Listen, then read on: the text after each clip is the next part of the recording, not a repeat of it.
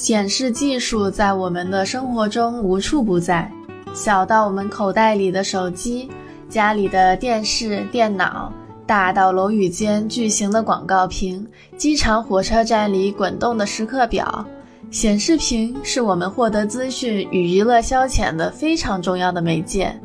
今天我们要来聊一聊显示技术是怎么回事儿。这里是牛油果烤面包。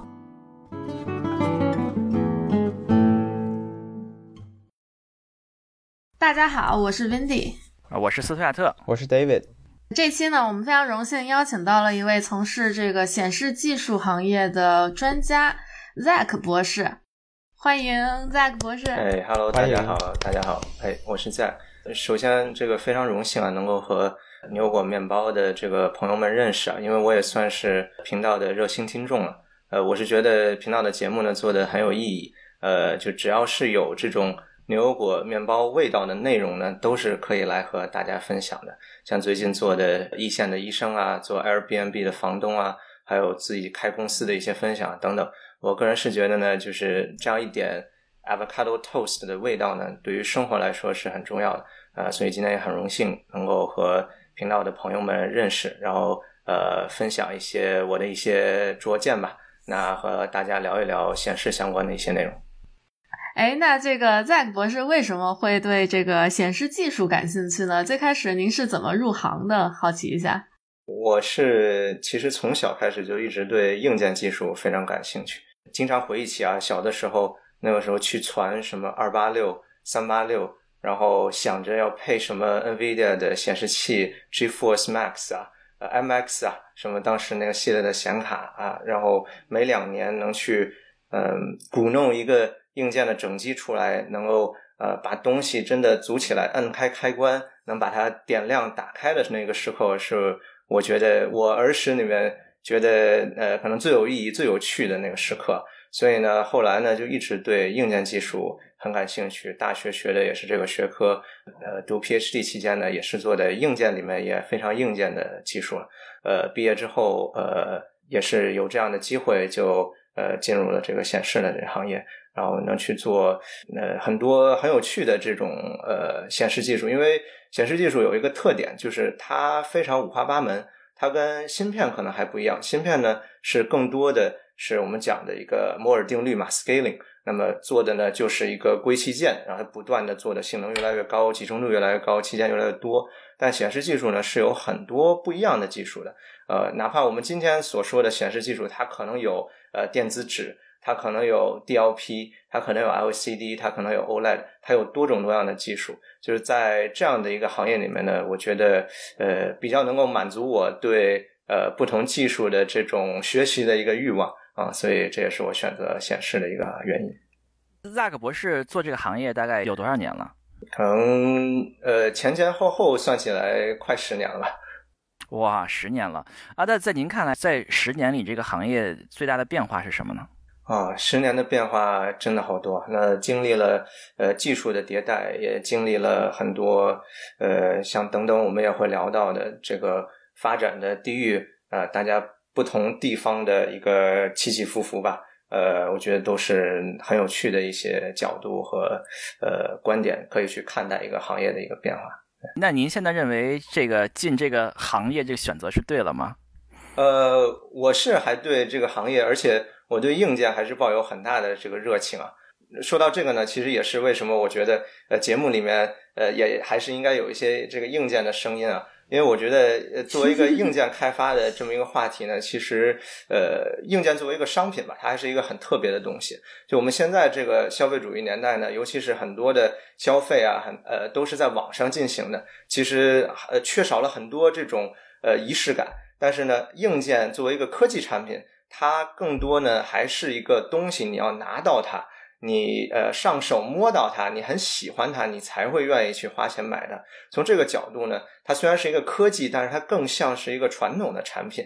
然后对这个行业的要求呢，其实也就是不一样。你还是需要注重设计，注重质量，然后要有呃作为一个科技公司，你还是要有一定的呃公司运营的系统、一定的底蕴才能够驾驭得了。所以呃，从这些角度吧，我还是觉得硬件很特别，然后硬件也很需要很多的，呃，很值得大家对很综合，很需要大家很多的智慧，呃，开发的能量去投入到这个行业，才能真正的把这个东西做的又有科技，又是一个呃拿在手上也会觉得很有价值的东西。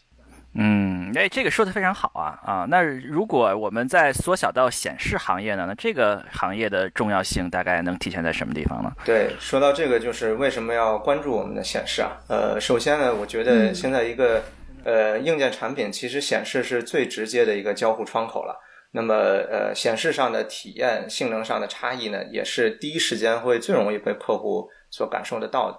呃，从某种程度上来说呢，产品的形态，呃，比如说手机好了。它其实也基本上是由这个屏幕来决定的啊。我们倒回退回去几年啊，我们想象一下这个呃当时的，比如说手机是长得什么样子？呃，硬件很多的情况下是呃是这样一种情况，就是你一旦习惯了它，你就会觉得哎，手机或者是哎 iPad 或者是呃电视，它可能就是长成这个样子。但是当你实际真的把五六年前的东西拿出来，你会感叹，哎呀，这个。没有想到这五六年硬件技术居然变化了这么多，而在这里面呢，其实它最主要长成什么样子，变化最大的其实就是这个显示器。我们看几年前的显示器，它还不是全屏年代的，那看起来那个时代感，呃，基本上。会觉得这难道只是四五年前的东西吗？而且估计再让你使回去，那是恍如隔世。对呀，上面一个条，下面一个条，左边一个条，右边一个条，是吧？是的，是的。由奢入俭难嘛，有点。是的，是的，是的。另外呢，就是我觉得从一个商业的角度啊，就是我们毕竟买这个硬件产品买的是个东西，那呃，比如说我们花七九九或者是一千美元买了一个手机，其实这里面很大的一部分钱是花在这个屏幕上。所以，呃，说到这儿呢，我也想能问一下几位主播啊，就是，呃，你们觉得这个一千块钱里面有多少钱是花在呃这个不同硬件的不同组件方面的？嗯，那我先猜一个吧，我猜是不是芯片最贵啊？就是芯片是不是会花到一个一千块钱里面最大的部分？嗯，你把我想猜的猜了，我猜什么？因为我觉得芯片是运算的这个核心部件，是不是？我觉得它是不是会最贵的？嗯。但我有我有印象，因为我手残，我经常摔坏屏幕，然后我知道换一个屏幕是要一两百刀的。摔屏幕这个应该说是最容易最容易损坏的一个部件，是它最脆弱。对，就我有同学在苹果，他给过我一片那个玩意儿，然后那个那个就值一两百刀，我就知道这个。对，所以其实占比也很大了。一个手机，当时一个手机应该还不到一千刀，就七八百刀的样子，它就占了七八分之一了啊。其实从维修的角度啊来看，一个呃手机的一个成本，其实这是一个很聪明的方式啊。呃，我觉得这很聪明。包括说还有一个方面，比如说去判断这个一个 Flash 的这个价钱，你就从你需要加多少钱，呃，去扩容一下你的手机，也可以推算一下大概的这个价钱。当然，我 Memory 行业的都知道，这个 加的钱数是成了不知道多少这个系数的。那呃，屏幕呢也基本上成了系数，但是其实这个比例还是可比的。呃，这个里面呢，就是芯片肯定还是很大的一个头啊，包括说 A P 啊，这个基带的芯片呀，还有各式的传感器呀，呃等等，这个可能在 BOM 成本里面会占到几十块钱，可能从六十块钱到八十块钱到一百块钱，这个取决于呃这个芯片使用的一个呃水平吧。嗯，camera 呢也会是一个很大的一头，那尤其是现在基本上呃摄像头的模组会用到可能三个、四个甚至更多的这个模组啊，那么占到呃四十甚至于六七十都是很经常的事情。哦，原来就是个相机啊，原来真是个相机啊，是吗？顺便可以干点别的。是的，那这个屏幕呢，range 也很广，那从比较便宜的 LCD 可能只有二十块钱，二十美元。那到最顶尖的这个 OLED 屏，可能要到八十美元，啊，其实这个也是一个快一百，对，也是一个非常贵的价格。也就是说，它可能占到整个手机成本的呃百分之二十甚至三十都是有的。哦，就这么贵啊！对，所以呃，买的这个钱里面这么多是花在屏幕上的，一定还是要了解一下这个屏幕到底是个怎么回事，这个钱花的才呃清楚明白。我们很多人。就包括我呀，其实对手机屏幕这件这件事情，它的物理上是个什么样子，没有特别好的一个概念。可能我没有去看人家怎么修过手机啊。那如果说我们一个电脑，我们知道显示器就是个显示器，是吧？笔记本上面那一块就是显示器。那么究竟在手机里面那个显示屏是一个是物理上是个什么东西呢？物理上它就是一层薄薄的玻璃，你可以这样理解。呃，然后你会看到很多显示的呃膜层贴在这个玻璃的盖板上。啊，就最上面一层，手机经常我们触摸的这个盖板上，下面是一些呃显示模组的膜层，然后最后最外面呢，可能有一个呃这个 connector 是用来连接主板的，就是这么一个简简单单的结构。那么它呃一般组装在整机上的时候，就是拿现在都有这个防水的一些处理嘛，就是拿呃旁边的这种比如黑胶带啊。直接把它贴到这个手机的中框上，结构上呃其实倒是很简单。修理这个屏幕呢，呃只要有这个替代的屏幕，呃规格是符合的，其实倒是一个不是这么复杂的事情。所以大概有多厚这个屏幕？呃，这个屏幕就要看，首先我们说在特指屏幕的时候，主要指到哪几层？那如果是把盖板前前后后等等这些都算上的话，目前在一个手机里面的屏幕呢，呃，它可能是从呃，比如呃，从从一个 millimeter 吧，啊，大概一个 millimeter 左右，大概这个厚度，毫米，对，这个也是算上了盖板啊，算上了后面的一些保护结构等等。那当然，更薄的一些屏幕呢也是有的，像现在也有的概念，像柔性的显示啊，那这个屏幕的厚度就更薄了，它有可能只有呃，比如说三四百 micrometer，就是微米了，就零点几毫米。是我们刚才说的呃，这个一毫米啊，或者是零点三毫米啊，这是都是包括触摸屏的吗？就包括那个触摸的部件吗？还显示哇，那这个是是真是高科技啊！我我想象那个是吧？那个以前啊还不到二十年年前那时候买的那个显示器是吧？那都是是吧？都是巨大的一块儿啊！那，那个都是好像那时候开玩笑都是拿显示器可以砸人，把人砸死的 这个感觉，都是开玩笑啊。那那个从那种显示器到现在，那大概是经历了什么样的一个变迁呢？嗯，是的。说到这个，就说到显示技术这个演变的一些。历史了，其实首先呢，我们先呃明确一个概念，就是说呃显示它其实呃真正去实现一个图像的显示，它要达成的就是在一个阵列当中，我们大家都知道有分辨率这个概念嘛，那么就是在一个矩阵当中，在一个阵列当中呢，对应的每一个像素点上，我会精准的去控制它到底是亮还是不亮，它到底是反射光还是不反射光，然后它到底是什么颜色的，对。就只要能做到这样的几点呢，其实它就可以称之为一个显示器了。呃，所有的显示器的原理，不管它是什么样的技术，其实它无非都是这样一个道理啊。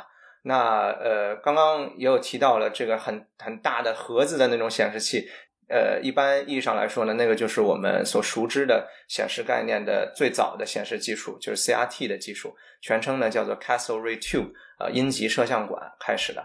我也是经常。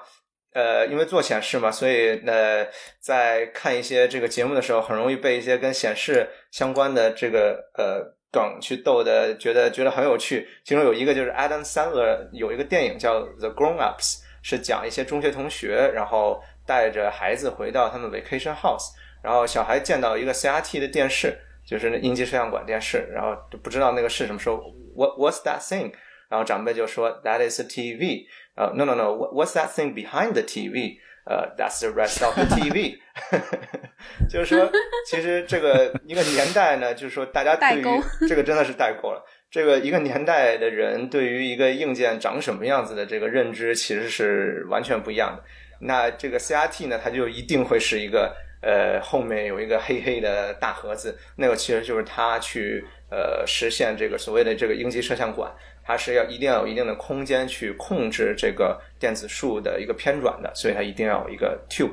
那它的这个原理呢，其实也不复杂，它就是通过控制这个电子束射出的这个电子束的位置，或者说它的偏转的方向，当然是通过这个呃电磁场的方式啊，那么来准确的定位这个电子束打在一个屏幕的哪一个位置，再结合。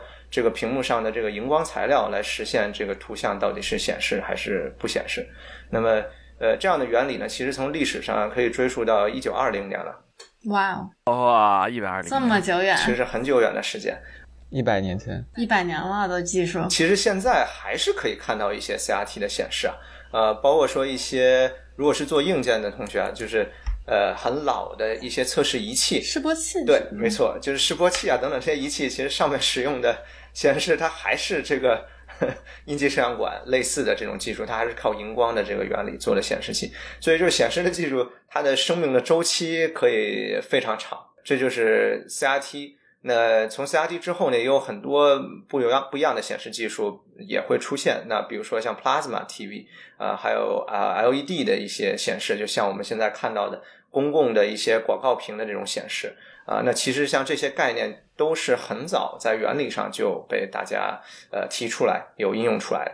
但是实际上真正下一个划时代的，就在 CRT 之后，下一个划时代的技术出现的就是这个 LCD 了。LCD 全称是什么？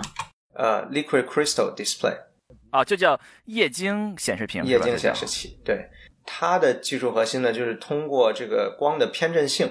呃，大家应该对这个偏振还是有一个基本的概念的。那光毕竟是一个电磁场嘛，我在一个平面上去做一个截面的话，我可以对这个电磁场做一个正交的分解，那么它终归可以被分解为圆偏振。椭圆偏振或者线偏振，呃，那呃不同的光呢，它会具有不同的偏光的性质，呃，也有很多我们身边的应用其实利用偏光性的，比如说偏光的墨镜，这个大家应该嗯很对很常见，还有就是像电影院现在用的很多三 D 的三 D 显示，那它。呃，比较早的是用的线偏光的这个呃三 D，那么现在用的更多是椭圆偏光的偏光片做的这个三 D 的显示。那么 LCD 呢，它的核心就是利用这个偏光性，偏光性呢可以让可以决定一个光它是通过还是不通过，就是当我的嗯偏光性它正好是在正交是一个。呃，是在一个正交状态下的话，那么呃，实际上这个光它就是不能通过的。如果它是呃相同的一个方向的偏光特性，那光就是能通过。那它对光的调制就是这种方式实现。那么这个调制的过程呢，又是怎么实现的呢？它就是通过呃液晶分子的排布。那呃，我们可以把液晶分子通过涂布的方式，让它具有一些可控的一些排列的方式。当特定偏光特性的光。通过这样一个液晶分子层的时候，它的偏光性就会发生一个特定的偏转。在一些特定的电信号的情况下，我们又可以去控制这个液晶分子排布的一个形态。比如说，在不加电的情况下，它可能就是按照我们最早涂布时出现的一个螺旋状的形态，T N 型的这种呃呃液晶的 cell 的结构啊，那么它可能就是一个螺旋态。那它可以光通过它的时候，这个偏光性会。偏转九十度，那如果是加电信号的时候呢，液晶分子又可以让它一个定向的排列，这个时候光通过它就不发生偏光性的变化。那么通过这样一种方式，就可以做到到底是让它偏转九十度呢，还是不偏转，或者是偏转一定的程度，就达到了光的调制。呃，再加上上下的这个入射光呢，也加上一个偏光片，它具有一定的初始的偏光性。出射端再加上一个偏光片，能够去呃过滤掉这个光到底是让它通过还是不通过，就可以来准确的控制这个显示了。呃，这个就是 LCD 的基本原理。所以我作为一个外行啊，因为其他主播都是学电子是吧？我我来我作为一个外行，我试图理解一下，就是说这个液晶在。这个前面那个显示屏里面，它把这个显示屏的这些这些分子还是原子啊排列成一种特殊的样子，然后这种光打过来的时候就这些亮，这种光打过来的时候就这些像素亮，然后那个光打过来就那些像素亮，然后它就变成这个就好像有的是亮，有的是不亮的，是这种感觉吗？对我感觉我的理解好像是说，你可以比较方便的通过电流什么的去控制每一个像素点亮还是不亮，它有多亮。嗯，我觉得说的都没错。然后这里面呢，这里面呢就还有一个概念了，就是因为呃，其实两位都提到是要呃，我们显示最终是要做到一个呃位置上的控制嘛，在一块显示面板上要有的地方亮，有的地方不亮。这个的调制呢，就要通过呃，这这个叫做 active matrix 呃的这样一个背板的技术。那它所谓的。呃，所谓的 active matrix 就是说，在一个用矩阵的形式，把整个的显示器呢分成每一个单独的子像素，子像素里面可能又有呃这个 RGB 不同颜色的子像素。那么在每一个子像素上呢，它有有源的器件啊，包括说一些电容的器件来存储。呃，我这一个子像素它到底是显示什么样的信息？那么它到底是亮还是不亮？啊，这里面的有源器件呢，我们就可以简单的理解它就是晶体管。那其实它跟 IC 里面的这个晶体管的概念是很类似的，只是说它的材料体系是完全不同的。IC 呢使用的是单晶硅，而呃显示所用的这个晶体管呢，通常是我们所谓的薄膜晶体管，它使用的可能是非晶硅或者是多晶硅的这种材料。那么它的晶体的形态是不一样的。但是工作的原理是非常类似的，只有拥有了这种矩阵式的这种驱动呢，才能够搭配，比如说行列的扫描啊，然后去在适当的时候去写入在每一个像素点内写入对应的数据，然后去确保这个像素点它显示的内容是呃我们所期望。啊，大概的原理就是呃这样子实现，而且有了，一旦有了这个 Active Matrix 的这样一个背板之后呢，那么整个显示的驱动呢就可以做在一个薄非常薄的玻璃基板上了，呃，这也就是为什么 CRT 的那个大盒子就消失掉了啊，就是变成了我们现在习以为常的这个电视的显示器形态或者笔记本的显示器形态了，它的结构就简单了很多，只有一个呃背光源，呃有一个呃入射光的偏振片。有一个 Active Matrix 的背板，然后再加上我们的液晶层，再加上我们上面的偏光片和盖板，这个就是一个基本的 LCD 显示器的一个对点。这个是好多层啊，有一个控制呃哪个亮哪个不亮的那个那个背光板。是的。然后那个是最后面吗？还是在中间？那个是在最后面吗？呃，那个在比较最后面的话，是对于 LCD 来说的话，是一个背光源。光源在那个还要后面，就是它把光源还过滤了一部分。呃，是的，是的，你这就是 LCD，LCD 它我们刚刚提到了，其实显示要控制的是，呃，可以是控制亮或不亮，或者是光通过还是不通过，或者光反射还是不反射。从这个概念上呢 LCD 控制的是光它到底是通过还是不通过，它每一个像素点控制的是这个。所以背光源呢，其实是一直有发光的，那只是说，是恒亮的吗？是恒亮的，只是说我们看到有的地方不亮呢是我故意让那个地方。呃，让它通过刚刚的这个偏光正交，然后让它不通过光，然后这个的调制又是通过刚刚所说的这个 Active Matrix 的背板。那么这个背板的位置呢，就等于它需要在背光源的前面，然后要在液晶层的后面，它是夹在中间。所以它把这个这个光给变成什么样子，然后打到这个呃液晶屏上，然后液晶屏会。把它显示出不同的颜色和像素，亮或者不亮。嗯，它它是控制这个液晶层的形态，液晶层材料的那个形态，然后这样子呢，那还能不能通过这个液晶层，或者说，呃，实际上更准确的说是通过了液晶层之后，它的偏光的特性怎么变就被决定了。然后这个是电信号控制。对，所以说中间那个晶体管层是控制这个液晶屏的形态的，它并不对光起作用。啊，可以这么说。就相当于你不是每个 RGB 不是每个是一个零到二五五的值嘛？它不就那层不就决定是哪个值是吧？是这个意思吧？啊，是这样的。所以就决定了每个像素是什么颜色啊，确实高科技啊，这么多层。对，哎，其实我就想到了这个。我记得我去超市看各种各样电视的时候，有的电视它那个黑就不是真的黑，有的那个电视它的那个黑就最新的电视好像就是是一个真的黑，所以是那个叫什么来着？OLED 对吧？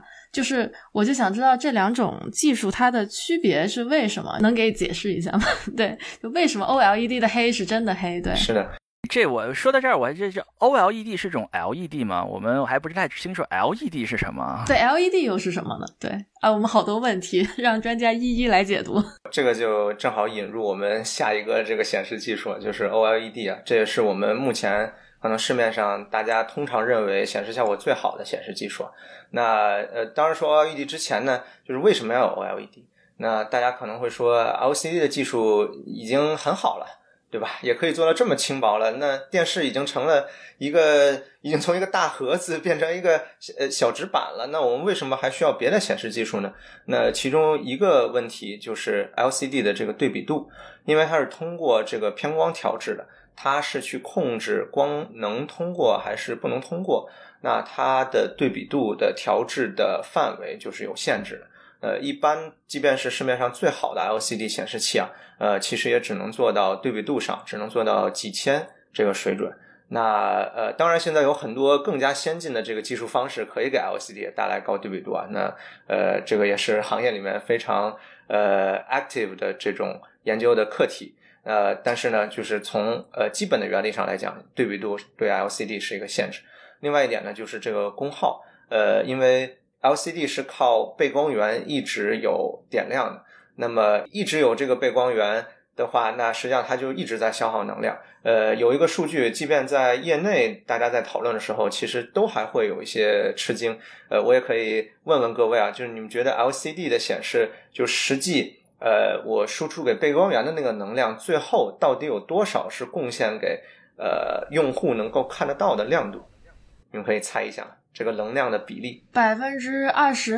嗯，还有别的答案吗？百分之五。啊。其实是更接近百分之五的，甚至更低。所以从这个角度来说，好浪费。对，就是这个整个系统的能量的效率是很低的。当然，这是两个比较主要的问题之一啊。那呃，也就是为什么大家后来业内还是认为是需要有一个 self-emissive display，也就是说自发光的这种显示器。这么费电，应该在手机上就很难用了嘛，对吧？因为对于移动设备来讲，这个能耗是非常非常重要的。是的，是的。当然，这个能耗的事情，呃，如果最后的时候我们有时间聊，我们也可以聊聊这个话题，就是呃，实际做出来的这个能耗。呃，我们再说回为什么要这个 self-emissive display 这件事情，那么它呢，就是去直接通过调制单个像素点上的发光器件，啊，让它决定它是发光还是不发光，这样子来实现显示。这样子呢，它不亮呢，那就是真的不亮，它就是完全不发光。它不发光呢，也不消耗电能，所以很直观的角度想，它就可以直接去解决刚刚上述所说的两个问题：一个对比度啊，能量的效率啊等等。呃，这个中间呢，其实短暂的像 plasma 的电视等离子电视，我不知道你们还记不记得这个概念？啊，听说过。我家楼下现在还放着一个等离子电视啊，觉得这也很有趣，因为它也是自发光的。其实它从显示效果来说还是非常好的，呃，对比度啊等等这些角度啊。那当然，今天我们没有时间去 cover 这个问题啊。最终呢，就是我们这个 OLED，OLED 的全称呢就是 Organic Light Emitting Diode，呃，有机的呃发光二极管。这个技术呢，嗯，刚刚有提到了，目前是基本上从各方面的显呃显示的效果上来看是呃基本上最好的显示技术。那它的发展呢，也是从要如何实现这个自发光器件来开展的，包括这里面最基础的呃问题，当然是如何要去制作这个发光器件本身，就是 OLED 的器件本身。呃，说到这个呢，其实也跟我们华人的科学家。在这当中也做了非常大的贡献，就是邓青云教授，也是呃罗切斯特大学的这个教授啊，是业内公认的呃 OLED 之父之一。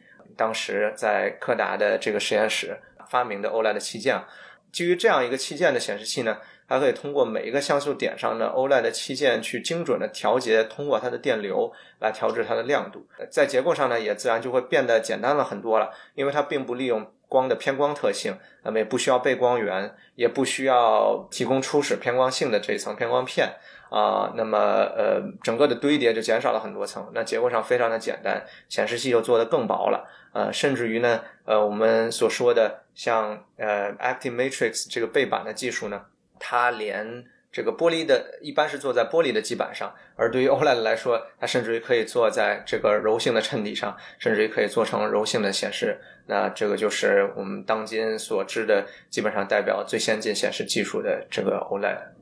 嗯，那这个听上去从原理上说是一个非常直观的。我们说一个显示器就是要这个是白的，这个点显白的，这个点显红的嘛。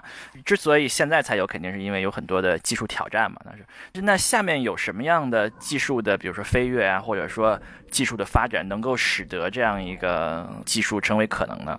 呃，是指 OLED 吗？还是说再进一步？OLED 呀。啊，OLED 技术本身呢，呃，就刚刚提到的，可能更多的是发光器件。发光器件这当然是最基本的。然后这个之后，其实各个维度的技术都需要有配套的发展。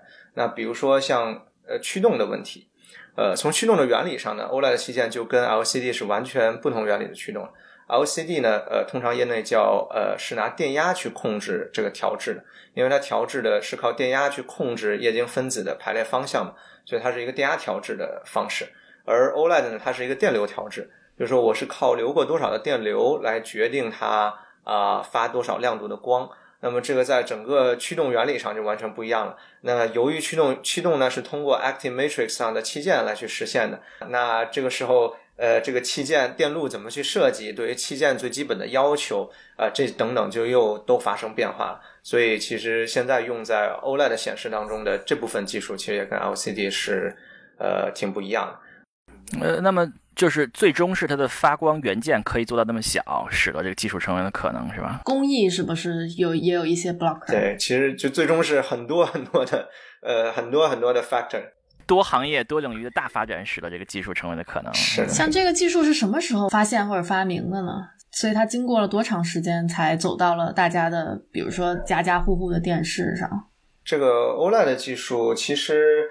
呃，最早的这个开发，如果我们还记得，就是很简单的一个衡量。如果忘掉这个，包括我个人，我我如果忘掉 OLED 是什么时候真的做成消费电子的，我们就直接看三星的手机的编号就可以了。现在三星叫 Galaxy 二十一嘛，对吧？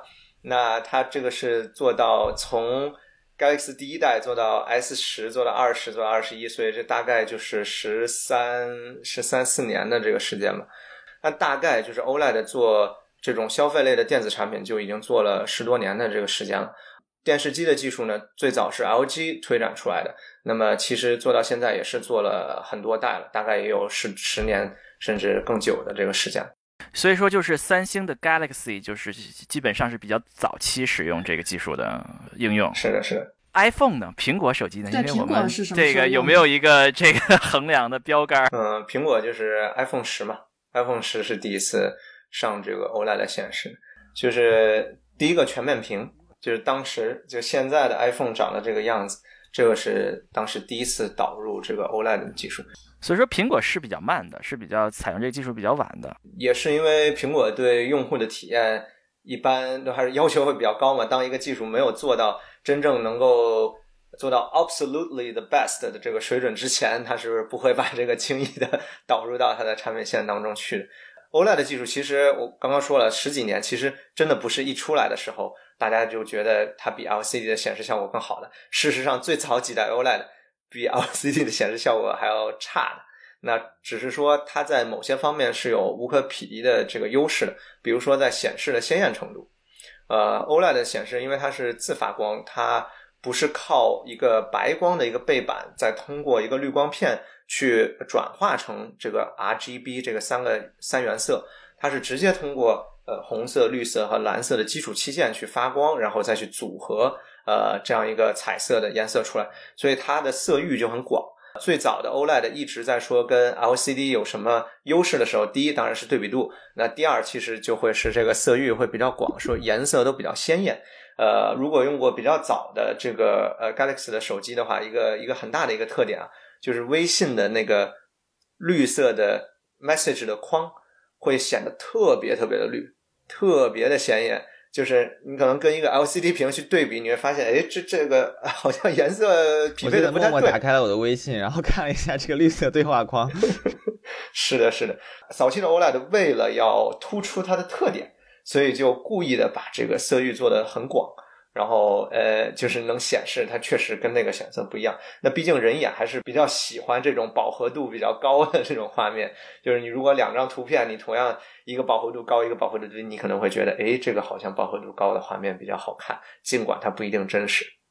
啊，所以在那个好多年前啊，十多年前时候，有的时候大家吹嘘说这个手机这个比较鲜艳啊，是大多数情况下都是因为它用这个 OLED 的这个显示屏，是的，可以这样说。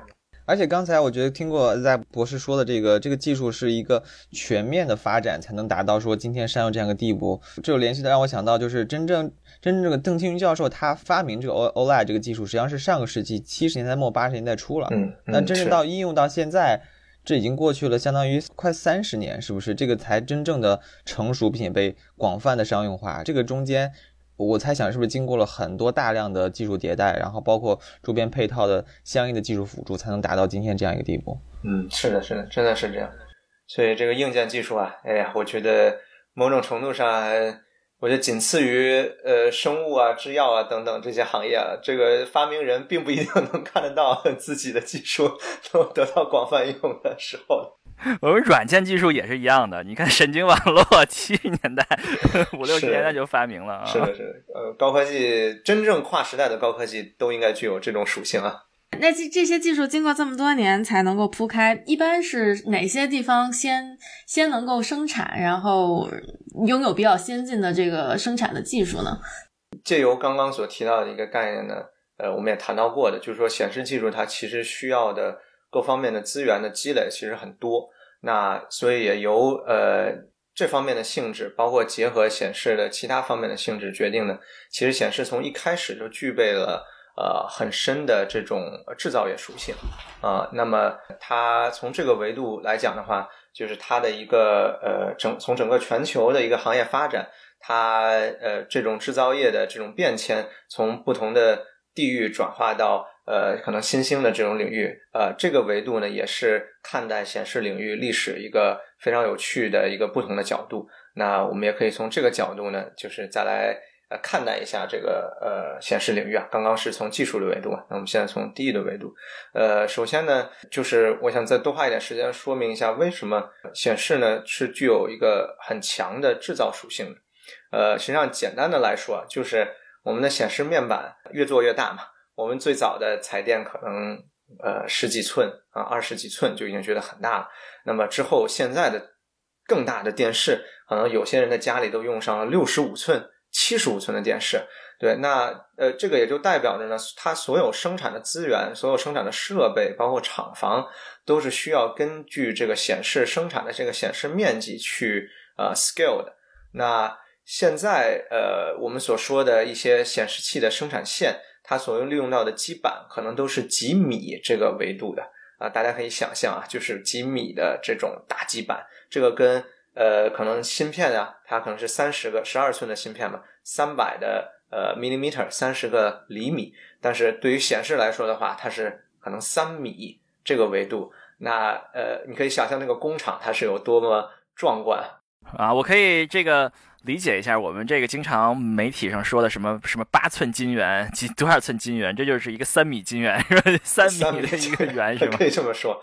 呃，就是可能你真的你家里放的显示器是一一个卧室这个大小的一个玻璃基板切出来的啊，可以这样去想象，这个就呃很了不起的一件事情。那做这样的生产，它肯定所需要的这个工厂的规模就是非常大型的。我们现在一般来说，一个呃具有一定正常产能的这样一个显示工厂的投资，通常都是要上百亿人民币这个量级的。那么有这种大量级的投资才能建立起来的工厂，就意味着呢，它一定是要有点类似于用一个举国体制啊去推动它，才有可能去实现。那么在西方社会呢，其实想要去达成这个规模的这个制造业的投资就比较难。而这件事情其实对于亚洲来说呢，呃，就是一个比较得天独厚的事情了。这也是为什么从很早开始，亚洲其实就一直是这整个。呃，显示生产领域的这个先驱，那么最早呢就是日本。呃，我们应该大家都还记得这个东芝啊，呃，松下呀，索尼的这个彩电。呃，我发现现在很多这个穿越剧，甚至都是以这个作为一个标志，呃，来去编一些这个剧情的，因为大家会很有代入感，就立刻想到了又回到那个黑盒子时代的那个彩电去了。那其实最早就是呃。显示面板的这个生产就是以日本为中心的，包括说像之前的这个 CRT 的显示啊，那后来呢又经历了这个韩国的崛起，呃，就是我们现在所最熟知的像三星啊、LG 啊这个显示领域从技术角度来说非常先进的这个企业啊，那其实从整个显示行业在韩国也是一个。类类似于支柱领域啊，那它不仅仅是从呃制造的这些资源，包括从大学，从整个这个国家投入的一个导向上，都是非常聚焦的一个行业啊。尤其是最近几年的这个 OLED 行业，台湾呢也是一样，从九十年代、零零年代，呃，战略布局做了很多显示领域的这个布局，也经历过大规模的建厂、快速的扩张啊等等这个过程。呃，我们说起来就是几分钟的时间啊，这个显示领域就好像经历了这种地域的这种变迁，但其实它是需要一个非常时长时间的积累的，因为它所需要的呃技术是从材料、从设备，然后到比如说驱动的芯片，然后再到生产的资源，所以这是一个非常长的一个呃供应链的一个链条。即便说我们现在呃说好像日本的电视啊，日本的这些呃显示好像并不是这么常听说了，但是呃依旧有很多非常关键的这种技术还是呃还是保留在日本。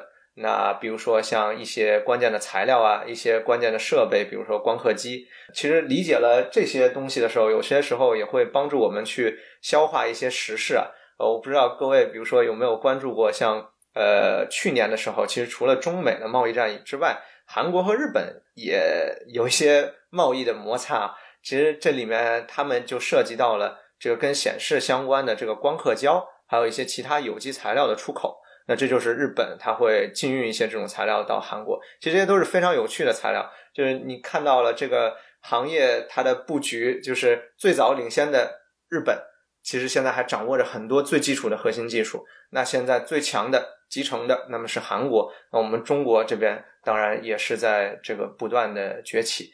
提到中国呢，其实最早彩电这个从整机的角度，我们这个出现的一些企业，比如说像呃牡丹。和四川长虹，对这些我可能名字一提出来，大家就非常有印象了。这些都是属于伴随着我们改革开放历史进程的这种非常具有代表性的企业啊。这也是从另外一个维度，我觉得说明就是为什么显示啊，或者说这种基础的硬件，它基本上是代表一个国家的一个制造生产水准一个很很重要的一个衡量。这个是从整机的维度，其实从最近的真正的这个显示面板的生产的。开始呢，其实是从零零年代左右，国内的这个显示的公司开始从韩国是当时把现代电子的显示业务部门收购过来啊，这一步开始，我们真正的开始进入到了这个先进的显示领域，开始自己制作这个面板啊。这里面呢，其实有两本书也可以推荐给这个呃频道的一些听众啊，一本呢是这个激荡三十年，这个里面就讲了很多。改革开放，呃，整个的很多很有趣的故事性的去描述这个过程吧。但其中，我个人就听到了里面有很多很多讲这个彩电的彩电业的历史，就是很有趣的一段，实际上是伴随着改革开放步伐的。那还有一部分呢，一本书叫《光变》。这本书就讲了，实际上是我们整个就是所谓先进的显示面板技术导入到国内发展的这个整个历程。呃，其实也是很有趣啊。这个我们不一定有所有的时间 cover。它主要讲京东方的是吧？京东方因为是属于也是最早做这个我们国内做这个行业领域的龙头企业嘛，那当然很多的故事是围绕着京东方来的。那么做到现在呢，其实我们呃中国呢已经。呃，占了整个显示领域 LCD 的产能啊，全球的产能有百分之六十以上的产能，现在是在中国大陆。所以大家可以想象，就是所有的笔记本、所有的显示器、所有的电视，这其中有六七成都是从这个中国大陆把这个显示面板做起来的。这其实是非常不容易的。我们刚刚说第一个引进的时候才是两千年左右。那做到现在二十年的时间不到，就是二十年，对，已经可以把这么复杂的一个，呃，动辄几百亿投资建厂的这么一个行业做到现在这样的水准，这个没有一个战略性的布局，实际上是完全做不到这个高度的。所以现在呢，国家对这方面的投入也还是非常的重视，就是我们有这个叫做一芯一屏一存储一传感，这个是站在呃国家角度的这个战略方针。那这个里面一芯当然就是指芯片，一屏就是指我们所有这个显示屏。那当然还有其他的这个呃半导体相关的这种所谓卡脖子的技术啊。那么呃真的是要上升到国家的高度，那不仅仅是从制作能够制作出这样一个模组的角度，而是说从配套的我们刚刚所提到的材料、设备，这个设备当包括制成的设备、测试的设备到软件。我们如何用一些这个 EDA 的软件去进行这个电路的设计等等，都是需要进行综合布局的。那我觉得做到现在还是一个非常激荡的一个年代啊。呃，我觉得还是有很大的这个发展的空间，呃，还是很值得呃大家投身这个领域来这个闯荡一番的。像刚刚提到这个光刻机，它这个核心技术在日本比较发达的话，我其实有一点好奇，就是说，那比如说这个技术它在它在咱们中国是说它存在，但是还没有那么先进，是吗？还是说就是说它不能够？光刻机说到显示领域的光刻机，因为光刻机也是一个非常敏感的一个话题。那呃呃，我们更多熟知光刻机这个概念是从呃芯片的制造这个呃维度的。那我们所听说的，比如说五纳米的制程需要这个呃深紫外的这个光刻机的技术导入，呃，而这种技术呢，现在又都掌握在 ASML，呃，也是国外的公司这个手上。呃，显示领域的光刻的概念，其实跟芯片的制造是很不相同的，因为刚刚所提到的这个基板的尺寸是完全不一样的。芯片的制作领域的光刻机是在呃，比如三百个 millimeter 的这个基板上去刻蚀出。呃，五纳米这个维度的呃这么一些呃呃形状出来。那对于显示的基板是在三米的基板上要刻蚀出可能五个微米或者是一点五个微米这个量级的一个形状出来。所以它所用到的原理和整个呃设备的设计都是完全不同的。那也是为什么就是这部分技术还是掌握在呃日本的这个呃厂商这边。那主要是尼康和佳能这两家公司了。那国内呢，当然也有，我们也是呃做了很多的这种战略布局，呃，也有很多的公司在做这方面的呃研发。其实像这种很基础的。呃，这种技术其实想实现这种通过很短期立刻的赶超的话，就相比较于模组的生产是可以做到，因为我我只要呃把这个整个的生产线的对呃能够把它建造起来，然后利用一些呃整个行业的这个 know how 的积累和呃各个 infrastructure 的这种积累，相对来说更容易一点可以做到。但是像这种非常非常基础的，就是需要更多的时间去消化。那我们这个显示的技术都有哪些应用的层面呢？通常能看到的就是手机啊、电视啊这些东西，但是像你们行业中的人可能能看到更多的，对，那都有些什么呢？是的，所以说到这个呢，我就呃又想从一个先从一个比较宏观的入局这件事情，就是我是认为，当然某种程度上是因为我是做显示的，但我是深信不疑呢，就是说，其实从某种程度上，显示是决定。整个硬件形态和整个硬件生态的一个很重要的组件，这我们刚刚呃比较早的时候也有提到过了。对于移动设备来说呢，可能电池也是一个呃很重要的一个因子。那么不是说像比如说呃通信的技术，这当然也很重要，对吧？四 G、五 G，那会有很多应用层面上的这种创新。但就是从一个东西它是长成什么样子，一个硬件。长的你摸起来是什么形状，是什么样子的这个角度，其实显示器是一个至关重要的一个因素。因为我们来看，实际上就是由于有了 LCD 的显示器，才会有现在的电视，才会有现在我们所说的笔记本。也是由于这个有了电视，有了笔记本之后，可能才会有对应笔记本的整个呃硬件呃形态出来。呃，当然手机就更是一个更好的例子了。那么呃提到手机呢，呃我们倒是也可以。再顺道提一下这个触控这件事情。我们刚刚所说的都是显示，它没有交互这个层面。那真正的带来就现在零七年的这个 iPhone 的呃这个时代呢，其实就是由于有了电容触控这个东西。在电容触控出现之前，可能更多的都是这种可能电阻触控屏啊，就是像我们现在有的时候在超市的这个 签字的时候。往下摁一下，摁到底下才有，才才会摁出去，是吧？是的，你要真的摁动摁动它，它才能记录下来的。呃，那种就是比如电阻屏，当然还有像光学屏啊等等的。但是只有真正的把电容屏的这个技术做进去之后，它做到了现在的这种触控的灵敏度，还有包括多指触控啊等等这方面的能力。而且现在触控的实现和显示是完全集成在一起的。呃，可能大家有听说过像什么音效啊。这等等这种概念，那可能我们没有太多时间去展开了。但是，不管是对于 LCD 的显示，对于 OLED 的显示，它几乎就是显示的一部分。也是由于这个触控跟显示高度集成之后，才有了我们后来的整个手机的生态。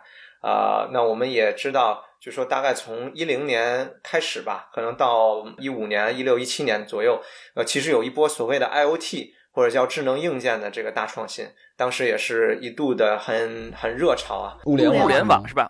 物联网 Internet of Things。那其实我们回顾这段历史啊，它实际发生的事情是什么呢？就是由于手机生态的带动，由于智能手机这个东西的出现，它里面的组件，比如说传感器、呃加速度传感器啊、摄像头啊等等，那么再加上它的 AP，对吧？它的这个实际的处理单元，再包括通信，呃，通信当然不仅仅是这个移动的通信，还包括蓝牙啊等等模块，它都进行了一次高集成化的一个升级，呃，也是在这个整个的手机生态基础之上，有了所有我们现在所看到的这个智能硬件的创新。所以呢，从这个维度啊，我是觉得一个显示器的改变牵动了整个硬件行业。所以，当我们在思考，就是说这个呃显示领域呃有什么样变迁的时候，比如说在 LCD 之前，你可能是想象不到，哎，会有手机这个应用出现的，你想象不到会有笔记本这个东西出现。那同样的，就是我们现在在看待一些新的显示技术的时候，我们在想下一个维度又会是什么样的一个应用的时候呢？我们也要完全。跳脱开现在这个圈子，我们不用去想，就是好像哎，一定是手机又变成一个什么样子等等。那我觉得当然没有错，这个会是最近几年很快就会发生的事情。但是更让人 exciting 的应该是，就现在还想不到的这些应用形态。所以呢，说到这个呢，我倒是很想把这个问题能抛回给各位主播啊，就是说你们觉得，就是将来的显示新的显示技术，什么样的显示技术，或者说什么样的这种硬件形态？是下一个时代去划时代的这么一个生态系统。听友群里讨论过这问题，我一直觉得有一点就像科幻一样。我们现在这个我们看 Kindle 啊，这个电子书就是夸一下，就是电子书是硬的，对吧？但是和这个看书的体验还是差很多的。看书你可以翻，是吧？翻到哪什么哪？什么时候那个电子书就能是好像就是那么一本书？嗯，我一换，啪就换成另外一本书了。嗯。嗯，以后我们的手机就又是一本书，嗯，可以拿来翻，嗯，应该非常酷的样子。嗯，我觉得这个就是完全可以实现的呀。你这让我想到那个换衣服，还有一个就是，如果说衣服都是能显示的，它就有点像那个动物森友会。对我能网上下载一衣服，我这 pattern 马上一咵一下就变成另外一衣服。因为你你说的这个好像貌似也不是说现在就没有吧？我记得好像。那个就是 LV 和国内的一家非常知名的公司是吧？就有合作，然后他们就在这个 LV 的包包上面，实际上就嵌了一个屏幕，然后啊，对对对，但这现在不够便宜，对吧？它得是 LV 这么贵的，对。我能想到一个应用，我觉得是因为我是哈利波特迷嘛，我觉得哈利波特里面有那个隐形的那个斗篷，是吧？这个如果屏幕变成了真的像一张一一块布料一样，它就可以随意的伸缩，然后那么斗篷，然后它就披到人身上，就真的可以实现这个魔法世界里面才能实现的这种人隐形的这样一个效果。其实我觉得那个这可能是受一些已有的这个原型的影响啊。其实我们屏幕现在还不够多，对吧？我们我们屏幕还可以更多。我们看到屋子里的每个角落都可以是屏幕，对吧？我们的墙可以是屏幕，我们的窗子可以屏幕，我们天花板可以屏幕。这个这个我们屋子的每一个部件都可以是屏幕。我们买的东西都可以是屏幕，对吧？你的眼镜可能是个屏幕，是吧？每个角落都是一个屏幕，听起来很可怕的样子。哎，我觉得。其实，首先本身想象这个过程就是一个很有趣的过程，是吧？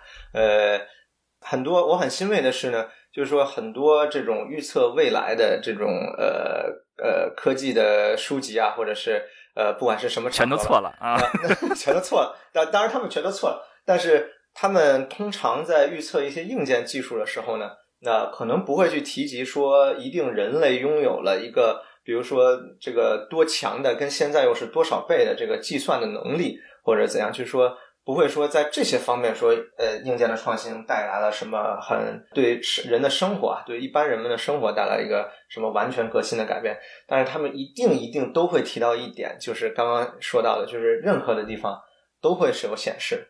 这个信息越来越爆炸，那你一定会想在任何的地方全都有这个有 display 信息的这种能力啊。也是因为这件事情，所以对显示的要求一定会是持续的，会是五花八门。然后我尝试总结一下呢，各位刚才提到的，呃，各种形态上面呢，其中比较关键的就是说，从行业的角度，我们需要达成的事情，第一，这个显示器要做的便宜。对，其实像一本书啊，做成一本书，或者说做成哈利波特的报纸，我们以后买报纸就是买回来一个屏幕，上面都是可以显示这个动画的，那这个当然是很酷炫的事情。那为什么现在还做不太到呢？就是它还不够便宜。刚刚所说了嘛，一还占着百分之三十的 BOM 成本，这个有点太贵了。啊，所以这个是一个限制的因素，但并不是说没有解决的方式。我们等一下也会说，这需要这个制成的一些呃，从本质上的一些革新啊。还有一部分呢，就是现在的这个所谓这种非常自由形态的这种显示呢，它还是第一个阶段啊。我比较想把它称作为第一个阶段，就是我们可以理解为现在的这种呃所谓自由形态的显示上柔性的显示。它更多的是像一张纸，我可以呃在一个维度上去做折叠啊或者卷曲，但是呢，比如说我把它做对折的时候，那中间会有一个折痕。那我如果想在多个维度上就是做这种比如说球状的这种呃弯曲的时候，其实它是不能达到。但是更加终极的这种自由形态的显示，它更像是布料，就是我真的像刚刚提到嘛，可以穿在身上。啊，可以在任何的不同形态的这个表面上，那个时候我觉得是更终极的一种，呃，算是任意形态的这种显示技术吧。那么这个也是行业里面我觉得发展的这个方向和趋势吧。呃，名称上也还叫柔性屏幕吗？还是有什么新的名字？对，其实这块的这个定义，现在即便在行业里面还没有特别明确的定义，可能可以管它称作像拉伸的显示。呃，等等，会有一些这种名词吧，但收敛成最终一个行业的专有名称，我觉得还需要一段时间。嗯，这个还要十年、二十年吗？还是我们能看到了？这个就要看，有的时候硬件的发展就是这样，它需要它需要很多需要市场的一个驱动，就是当真的有这么一家公司，它能够呃把这个形态做成一个大家都很接受的。用户体验很好的这么一个终极的产品形态的时候，那整个这个资源就会爆发起来，就会加速整个这个行业的发展。呃，我当然是期望，在我看来啊，应该是不会太远的事情。哎呦，这看上去我们马上就要看到了，好期待啊！对呀，啊，呃，我们聊到了屏幕的很多技术，那我想了解一下它的制造的过程有什么特别的吗？嗯。刚刚我们也提到了，就是呃，这个屏幕的制造都是在这维度上，可能都是三米、两米多的这个大玻璃基板上去进行的，厚度呢可能是毫米级别的这个厚度，所以这个整个设备和工厂真的是非常壮观的。呃，各位如只要是有机会能够去呃参观一下这个显示屏的这个生产厂、生产车间的话，我觉得是绝对不容错过的体验啊。你可以看到非常壮观的这种现代化生产，可能跟呃这个车厂的这种生产呃可以相比拟的啊。它目前的这种生产方式呢，其实不管是基于玻璃的这种平板显示，还是说基于这个呃柔性基底的，它还是统称叫做 sheet to sheet 的一个生产方式。它都是以一个玻璃基板去承载上面的这个膜层，还有这个器件呃来去达成的。当然，柔性的显示呢，它也是把这个柔性的基板先去涂布在一个玻璃的这个基板之上，然后呃，确保这个材料呢，它是耐高温的，呃，这种有机的呃聚合物材料，然后它的热学性质啊、力学性质啊、光学性质都是比较稳定、比较能够满足要求的。之后，在一个一个站点之间，把这个玻璃进行搬移，然后进行呃膜层的沉积、光刻，呃，然后再把这个。呃，材料刻蚀做刻蚀，在最终呢，呃把整个的这个显示膜层都制作完成之后，再从这个玻璃基板上把它剥离下来。这个是呃我们现有的一个屏幕通常的这种呃生产方式。当然了，就是呃我们刚刚也刚刚还提到过，就是呃这个成本会是非常决定将来我们到底能不能迎来一个四处都有。呃，不同的这个显示器的这么一个时代啊，那呃，其实生产上如何进行更高效的这种生产，这就是整个行业的一个课题。那我们现在所说的这种呃 sheet to sheet，就是这种在玻璃的大基板上直接去做制成的这种方式呢，可能会发生一次本质的变革，变革成一个呃 roll to roll 的这么一个制成方式。所谓 roll to roll 呢，就是把一个柔性的一个基板，一个呃薄膜，它可以卷成。呃，卷的这个形态，呃，就好像一个我我们所熟知的这种胶啊，或者是透明胶带，啊，对吧？它是一个膜层，给它卷成卷，然后当然这个卷的维度呢还是非常宽的，就是它的幅宽会很宽，可能还是几米这个维度啊。那么，呃，我整个在生产的过程中是把这个呃柔性的基板直接拉伸出来，然后在滚动的这个过程当中，直接往这个基板上去打印，或者是呃所谓叫 additive 的一种 processing，就是不是说把整面成膜沉积上去之后再去做刻蚀，而是把我期望呃让这个材料去沉积到的位置，只在这个固对应的位置上去呃做这个呃材料的沉积。那么如果这样子能够实现这样的生产的话，那么整个生产的效率，整个对材料的节省等等，那么这个就是一个非常巨大的一个转变了。那么很有可能就真的出现，呃，便宜到可以让我们使用完这个屏幕就把它扔掉都可以的这个价钱，呃，那个就是另外一个时代了。我希望在我的。呃，职业生涯，我的有生之年能够看得到这个时代的到来。哎，扔掉太浪费了，还要重复利用，可以回收。对，应该回收，就跟塑料什么的一样，是吧？就让它是的，是的，要环保，要环保，要环保。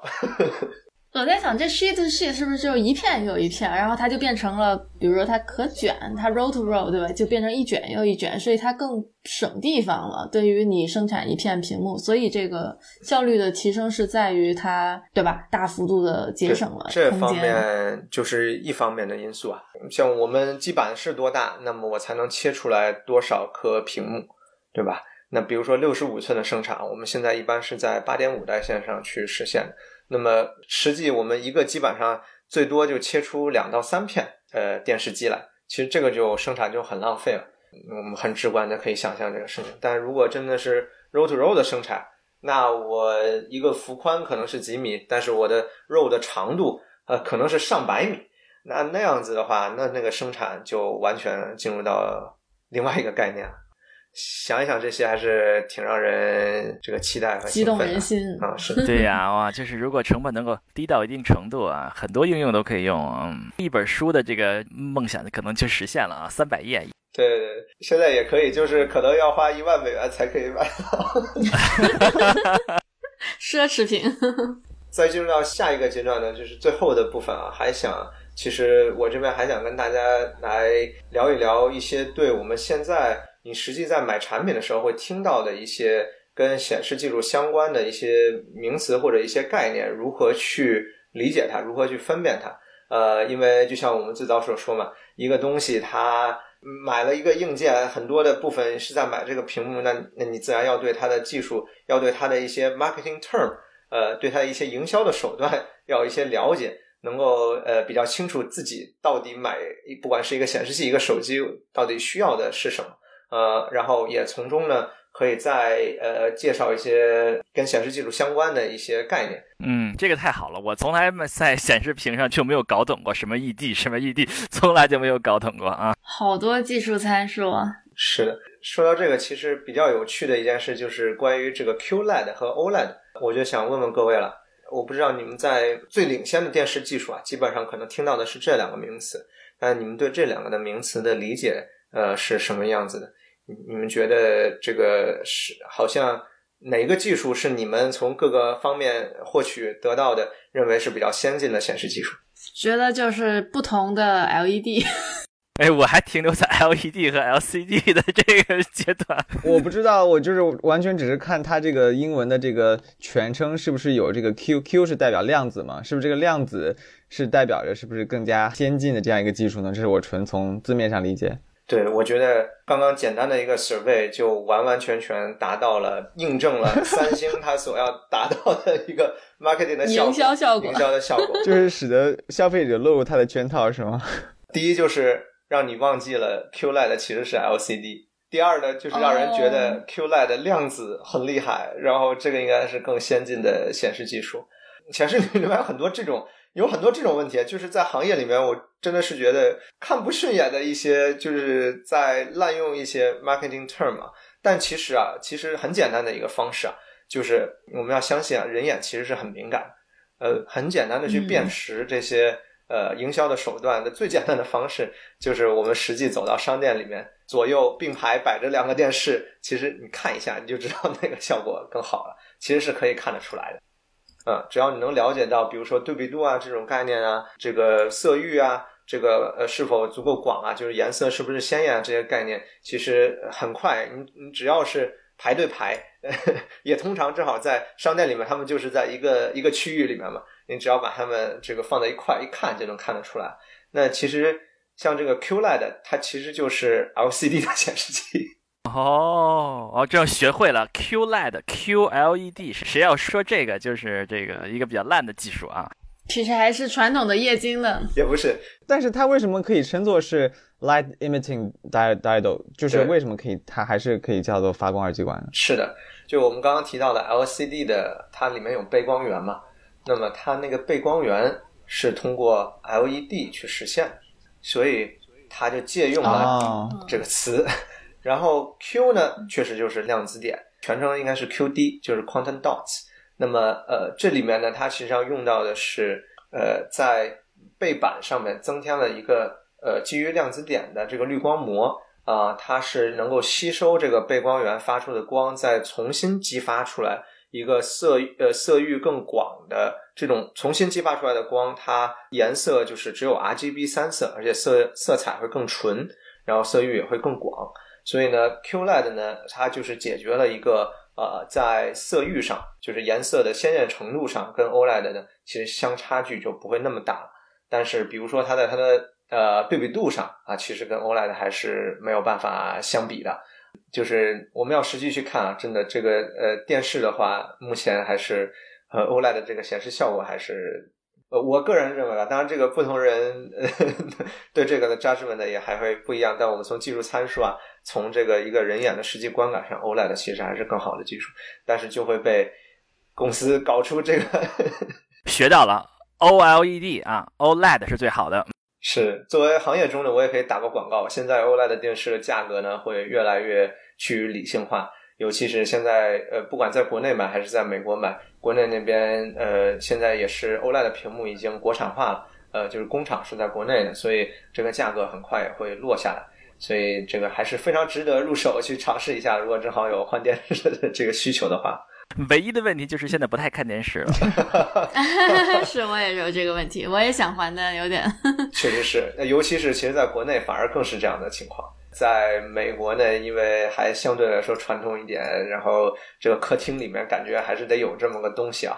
但在国内真的是需求越来越低了。是，说实话，我们家一直都没有电视。还有一个比较有趣的概念，我也想那个跟几位探讨一下，就是这个 PPI。我不知道各位关注过这个参数没有？密度能解释一下这是啥吗？对，这个叫 pixel per inch。就是呃，在距离维度上，呃，一个单位维度上有多少个子像素点？多少年前苹果经常什么那个吹嘘叫 Retina 是吧？视网膜是吧？是这种感觉，是这种感觉吗？就是说，苹果号称到达它那个视网膜就已经到了不需要再提高的程度，是这样吗？嗯，是的，是的，这个就是在 PPI 上呢。其实，当然现在大家已经。比较少的去讨论这个 PPI 这事儿，我个人认为是更健康的一个呃情况。就是 PPI 呢，它就是一个像素的密度嘛，那么它它是要跟你从多远去看这个屏啊，要相对应来看。就是如果一个屏我离得很近的距离看，那当然我会看到它更多的细节，我所需要的这个呃像素的密度就是 PPI 肯定要更高的。但是比如说对于手机屏来说，我们人们通常拿着手机屏，可能都是二三十个厘米之外嘛，呃，大概这么一个距离来看手机屏。其实超过了三百多 PPI 之后，其实人眼已经分辨不出来更高的 PPI 了，是很难分辨的。或者这么说吧，就是大部分的人其实是分辨不出来这个 PPI。这也是为什么就是苹果说，呃，像类似于苹果这种厂商吧。就是他会提到像 LCD 呀，当时他们用的还是 LCD 嘛，做到三百多 PPI，其实已经是一个可以称之为视网膜屏了。这个 PPI 再高是没有意义的。还有呢，就是这里面我们也经常会听到 OLED 屏的 PPI 就会高很多。我们现在可能听说最高规格的 OLED 屏幕，比如说像索尼的，呃，有一款这个呃手机啊，它是做的四这个四 K 屏。那它的 PPI 都已经达到六百多 PPI，听起来是很高啊，但是实际上呢，它在 OLED 的显示里面，其实它跟 LCD 有一个嗯有一个像素排列上的不同，因为 OLED 的显示需要去呃图形化单个的像素点，要把器件做到单个像素大小那么小，所以这个器件大小实际上是非常小的，所以为了要去实现这个图形化呢，它应用了一些特殊的子像素的排列。在 LCD 里面呢，我们 RGB 三原色就是 RGB，呃，我们叫 side by side，就是挨个排的这个呃竖条形的这种子像素，那就是一条 R，一条 G，一条 B。但是在 OLED 里面呢，它其实是一种更加接近于圆形的，或者说这种点状的这种呃实际的发光区域。然后它的排列呢也更加的复杂，比如说可能各位可以听到过像 diamond 的排列，就是钻石型的排列，还有像 pentile 啊等等这种名词。那呃简单来说呢，它就是一种子像素的排列。但是它实现的呢，其实最终一个像素点，呃，它其中其实不是包含着完整的 RGB 的三原色的子像素的，它其实只有两个子像素。换句话说呢，其实我们所说的 OLED 屏的 PPI 啊，其实它只是指那个。呃，像素密度最高的那个颜色的 PPI，但是其实另外两个颜色的 PPI 是没有那么高的，甚至于可能跟 LCD 是类似的。而且由于它的发光面积呢比 LCD 要小，所以其实即便在相同 PPI 的水准下，其实 OLED 屏的呃实际从显示的那个呃精细的程度上，比如说我们看一个字体，一个很细的一个字体啊，它的边缘是否锐利啊等等，其他的显示效果是没有 LCD 好的。所以就不要看这个数了啊！我学到了，那个数就不要看了。不同屏幕之间不可比，没错的。所以不同屏幕之间其实它是不可比的，而且现在屏幕做到的水准，作为手机的应用，除非用放大镜去看，除非用显微镜去看，看不出来，看不出来任何的区别了。呃，很有趣的一件事就是，我不知道各位使不使这个 Oculus 的这个 VR 的设备啊？啊，那个 Quest 这个设备，我没有用过，没有用过，没有啊，没用过。上不在，上肯定用过。上估计爱玩，哎，但上今天没来。首先，这个很好玩啊，我非常推荐大家去体验一下。呃，其次呢，就是它的第一代的产品 Quest One，那其实它使的就是呃这个 OLED 的显示。那呃 Quest Two 呢，它就转到了这个 LCD 的显示。那我们单单从显示的这个解析的这个锐利的程度啊，就细画面细腻的程度，其实由于我刚刚所说的 OLED 屏的像素排列。还有它的发光面积占比比较小，其实对于 VR 的这种显示，VR 是什么呢？其实就是拿一个放大镜在看屏幕嘛。所以其实 OLED 的显示虽然作为一个所谓更加先进的显示技术，其实那个显示的锐利程度是不如 LCD 好的。Quest 2之后，不管在 PPI 上可能比 OLED 的显示还要并没有提升，但是由于它的呃像素排列和发光面积比，它的显示的细腻的程度在 VR 这种应用拿放大镜看，它就比 Quest One First Generation 的 Quest 要好，所以其实这个就是这个非常比较细致的这种这种显示领域里面这种概念，也需要根据不同的应用来看。呃，所以真的不能一概而论，说什么一个显示我的 PPI 更高，我的显示就更好，其实这个完全不是这个概念。哎，我们这个用 iPhone 的人从来都没有听说过这个概念，看来是有道理的。对，用 iPhone 比较省心啊。最后，我觉得如果还有一点时间呢，我在最后再分享一个，也是最近比较火热的一个概念，就是这个高刷新率。嗯，我不知道各位有没有这个了解过这个高刷新率的问题。我最近还真没有听说过，但是我记得在二十年前的时候，哎，是二十年左右的时候，那时候显示器刷新率是个非常非常重要的事儿。那时候是六十啊，还是能够能够九十啊？我觉得哇，牛屏可以刷到这么高什么之类的啊。但我最近这两年还确实没有听说过这个词了。是的，它是不是比较影响这个游戏的体验为主呢？是的，是的。其实刷新率。呃，如果是游戏玩家会关注的肯定更多一些。另外呢，就是说最近几年比较又火热起来，就是因为在这个移动端，现在比如说大家在浏览网页呀，或者是呃等等做一些特定操作的时候吧，因为这个手速啊，大家这个手指被智能手机搞的，人类手指都变得更灵活了，这个 刷屏幕刷的这个速度变得越来越快。然后，所以呢，就是为了配合这种这种显示刷新速率变得越来越快的特定场景，所以高刷新率这个概念又出现了。现在所有的安卓的手机基本上高刷新率屏是一个标配，那至少是九十赫兹，呃，或者是一百二十赫兹，甚至于一些针对于游戏的应用，他们会出现一百四十四赫兹甚至二百四十赫兹的这种显示屏。哇，这个厉害，这么高？是的，但是呢，这个东西呢。它就其实就是又是一个概念了。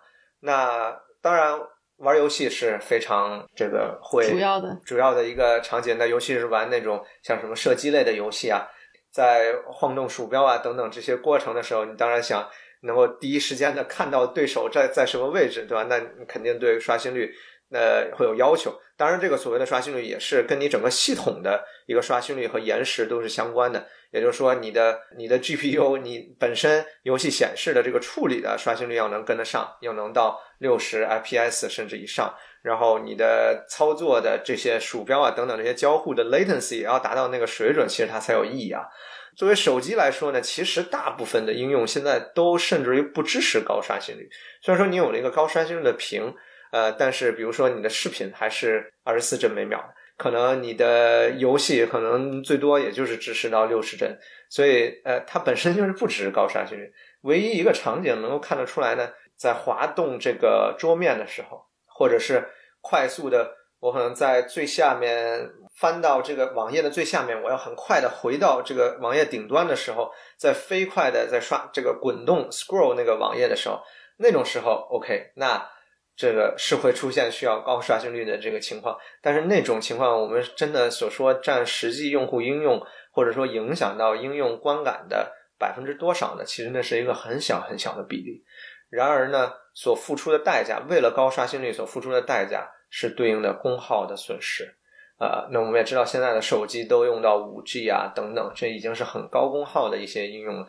那这个时候，为了一个屏幕，仅仅是为了很爽快，我去。在不断的这个摆弄图标的时候，看起来心里很痛快，这个感觉，然后去 去吹到这个功耗啊等等这些问题，其实这是非常不理智的。但是现在反而这个就是成了一个标配。那么真正要解决这个问题，其实是要使用到这个可变的刷新率，就是屏幕的刷新率，我在显示的内容时高时低。是的，其实现在在 iPad Pro 上就是有这个动态调整刷新率的。就是我的放视频的时候帧率低，那我们就按照帧率低的去操作。我在看浏览网页或者说在刷新桌面的时候，这个所需要的帧率高，那我再把这个帧率再调上去。其实真正要做好这个用户体验啊，是需要把这些方面系统级的这些集层都做好之后，再去导入这样的技术。嗯，所以需要软件先支持，然后没错，硬件才有需求，是吧？没错，没错。软件工程师终于 体现出来它的功用了。这个是要从系统层面去看待这些问题，所以千万不要因为这些说觉得，哎呀，这个呃手机我一定要一百二十赫兹的刷新，我就一定要买一个一百二十赫兹的刷新的屏幕，那真的是看参数爽一爽而已。所以通过刚才在博的介绍，就是告诉我们有一些不要被这些所谓的 marketing term 所误导，从而花冤枉钱，对不对？不要看下面那些参数，使用就是了。是的，是的，其实你要相信，就说你要相信你自己的眼睛。其实人眼还是就是很敏感，你只要把两个东西排对排，你看一看，你看到哪个顺眼，哪个就是挺好的了，已经已经是一个很好的显示器了。听了这个在博士这个介绍哈，我们也知道这是显示技术是一个非常高精尖的一个领域，而且这个国家对这个领域有有着非常深远的布局，是吧？那我猜想这个领域对于未来，就是目前和未来，对于这个专业人才也是有很大需求量的。那我就好奇，说是什么样的人才需要具备哪方面的专业知识，才能够进入这个显示领域，尤其是现在最先进的这种柔性屏的显示领域呢？啊，我觉得能被问到这个问题，我非常开心啊！就是其实我们刚刚所说的，做了这么多方面的布局，从设备到软件，我们甚至都提到了，但是还没有提到一个事情，就是人才。这个确实是的，就是我们国家这么在花大力气啊，在扩产这个呃各方面的显示的产线，但是对应人才这个方面，并不是说我们真的呃说把钱投入到产线当中，呃可能几十条产线同时在建，突然一下子我们就有这么多的人才涌现出来，可以去应对这些工程问题。所以人才的这个积累也是一个非常关键的方面。我们刚刚就说了，像在韩国、日本，呃这种显示行业已经是到一个国家策略的层面。其实他们从大学的 program 里面，甚至于会专门有做显示领域的 program，不光是说从课程的角度啊，甚至就上升到一个完整的 program，包括从像类似于美国这边的 NSF，呃 National Science Foundation，就是这种级别的一个国家的基金的支持，也会专门会对一些非常基础的显示技术开发的这方面有很大规模的这个投入。那我觉得在中国大陆这个部分，我觉得还属于一个起步的阶段。其实我们在这个人才的储备上，甚至于我们就这么说嘛，就是到底有多少大学在教一门跟显示相关的课程呢？我相信，如果去看这个比例的话，其实是跟我们实际产业在的一个水准，就我们刚才说的，已经占到整个行业百分之六七十的这个产能的。从这个角度对应来看，我们的人才培养上其实还有很多可以做的。嗯，我也觉得，可能我们的专业就 Double E 这种专业，其实已经是离它最近的。但是我回想一下，感觉大学期间好像也没学太多有相关的知识。是的呀，顶多就一点点什么电磁场这些东西。就我记得上一个知识点还是什么物理课里面学过那个 CRT 的那个什么阴极是那那个管那个什么电子该怎么跑那个题，我有一点印象。我感觉那个是高中物理题吧。对对对，就我那个磁场我偏转，然后一个电子。子打过去，然后你要你要怎么着转来转去那个。我也是学本科也是学 Double E 的，我记得那个 Double E 如果是学那个电子相关的，会有一些专业的课，好像有比如说就是叫什么现代物理啊，然后近代物理啊，然后有一些有一些化学材料的，好像会跟这个相对应吧。